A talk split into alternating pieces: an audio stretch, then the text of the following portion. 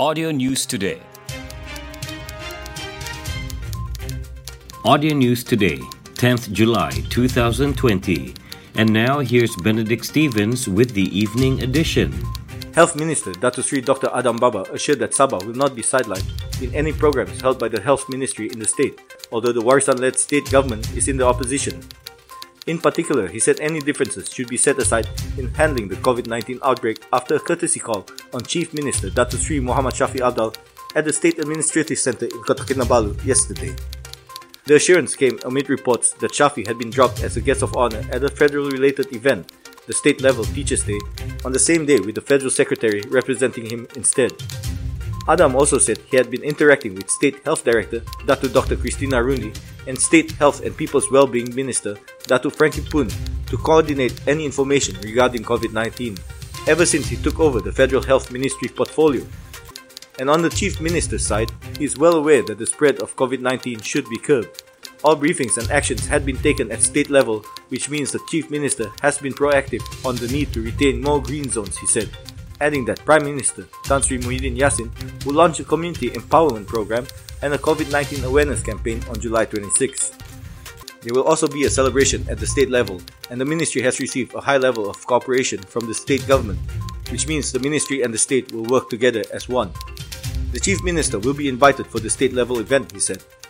Shafie had earlier said government to government cooperation would continue despite the change of federal government. Meanwhile, Adham said they now want to see communities being the frontliners in preventing COVID 19 from spreading. There are many green zones in Sabah, and now we must convert the yellow zones to green zones, he said. It is still too early for any party to evaluate or determine the success or failure of the government's initiative to turn Kota Belud into Sabah's rice bowl, says Agriculture and Food Industries Minister Datu Sri Dr. Ronald Kiandee. He said the 5,000 hectare paddy cultivation project involving over 3,600 farmers was still ongoing, and this includes building and improving infrastructure such as irrigation systems to ensure better yields. According to Kiandee, 159 million ringgit out of total of 350 million ringgit allocated under the 11th Malaysia Plan has been spent to date on the project managed by the Kota Belud Integrated Agricultural Development Area IADA, with the remainder to be streamlined under the 12th Malaysia Plan. He was asked to comment on a statement by Chief Minister Datuk Sri Muhammad Shafie Apdal in Beluran on May 7 that the paddy project in Kota Belud had yet to yield encouraging results and that a new approach was needed to ensure its success. Kiandee said the Kota Belud rice cultivation area currently produces 60% of the rice crop in Sabah, and his ministry would continue to focus on making it the state's rice bowl. This includes strengthening the drainage system and carrying out river dredging in Kota Belud, which is often exposed to floods, causing the villagers to suffer heavy losses, he said.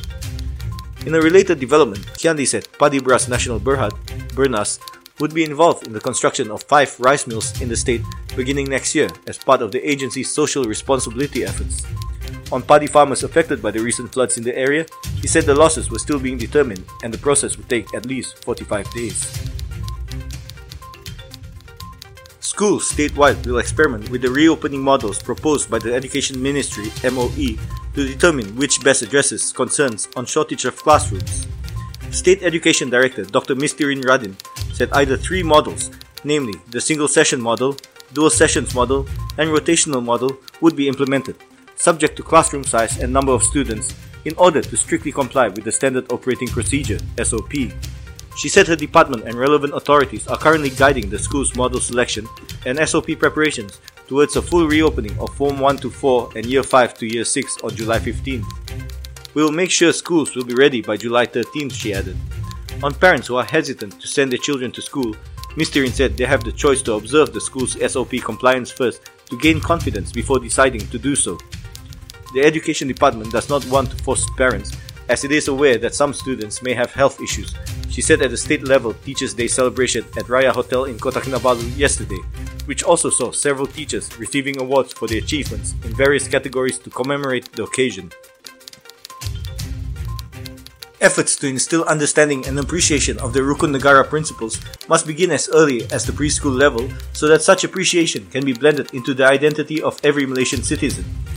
Director of the National Institute of Ethnic Studies, University Kebangsaan Malaysia, Distinguished Professor Datu Dr. Shamsul Amri Baharuddin said such efforts should also be carried out in a more creative approach and not through singing or memorizing only. He said there were similar efforts done in the past, but the results were less than desired.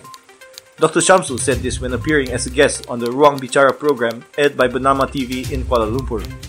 According to him, at present, appreciation of the Rukun Negara principles were focused only on memorizing without understanding their true meanings. The Ministry of Health recognizes and appreciates the media as among the frontliners in the fight against the COVID 19 pandemic.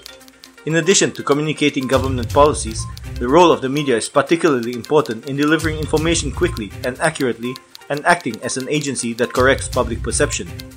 Deputy Health Minister Datu Dr. Noor Azmi Ghazali said this at a media event in Kuala Lumpur, which was attended by about 120 media practitioners from various news agencies. He said the ministry was of the view that the media too faced risks and difficulties while fulfilling its role. Thus, the ministry would like to thank the media for its determination, patience, and perseverance. Dr. Noor Azmi also said the country's success in containing the COVID 19 pandemic was a result of the efforts of various parties playing their respective roles. The Kinabatangan Corridor of Life Tourism Operators Association has urged the state government to engage more with tourism stakeholders in different locations that have different tourism products. The president of the association, Alexander Yi, said the form of assistance needed by them would also vary depending on their locations. He said this after a meeting with Deputy Chief Minister and Minister of Tourism, Culture and Environment, Dato Christina Liu, at her office in Kota Kinabalu. Alexander said tourism players in the state needed the support of the government to restore public confidence that it had handled the COVID 19 pandemic well and the tourist destinations were safe for tourists. That's the end of the news from Audio News Today, presented by Benedict Stevens. Audio News Today is produced by Ill Communications and distributed in partnership with Sabah Info. For more news, join us on Telegram t.me slash Sabah Audio News Today.